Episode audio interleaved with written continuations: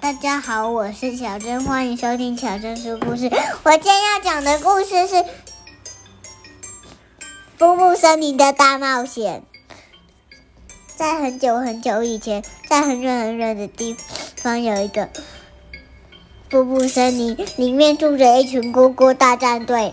有一天，来了一个可怕的魔鬼皇后，她把屁菌全部放进咕咕大战队的嘴巴里。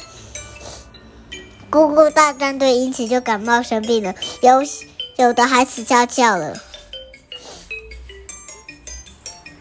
有一个善良的女巫出现了，她带领咕咕大战队去打倒魔鬼皇后，因此步步森林就恢复和平，咕咕大战队都恢复健康，因此就因此。过着幸福快乐的生活。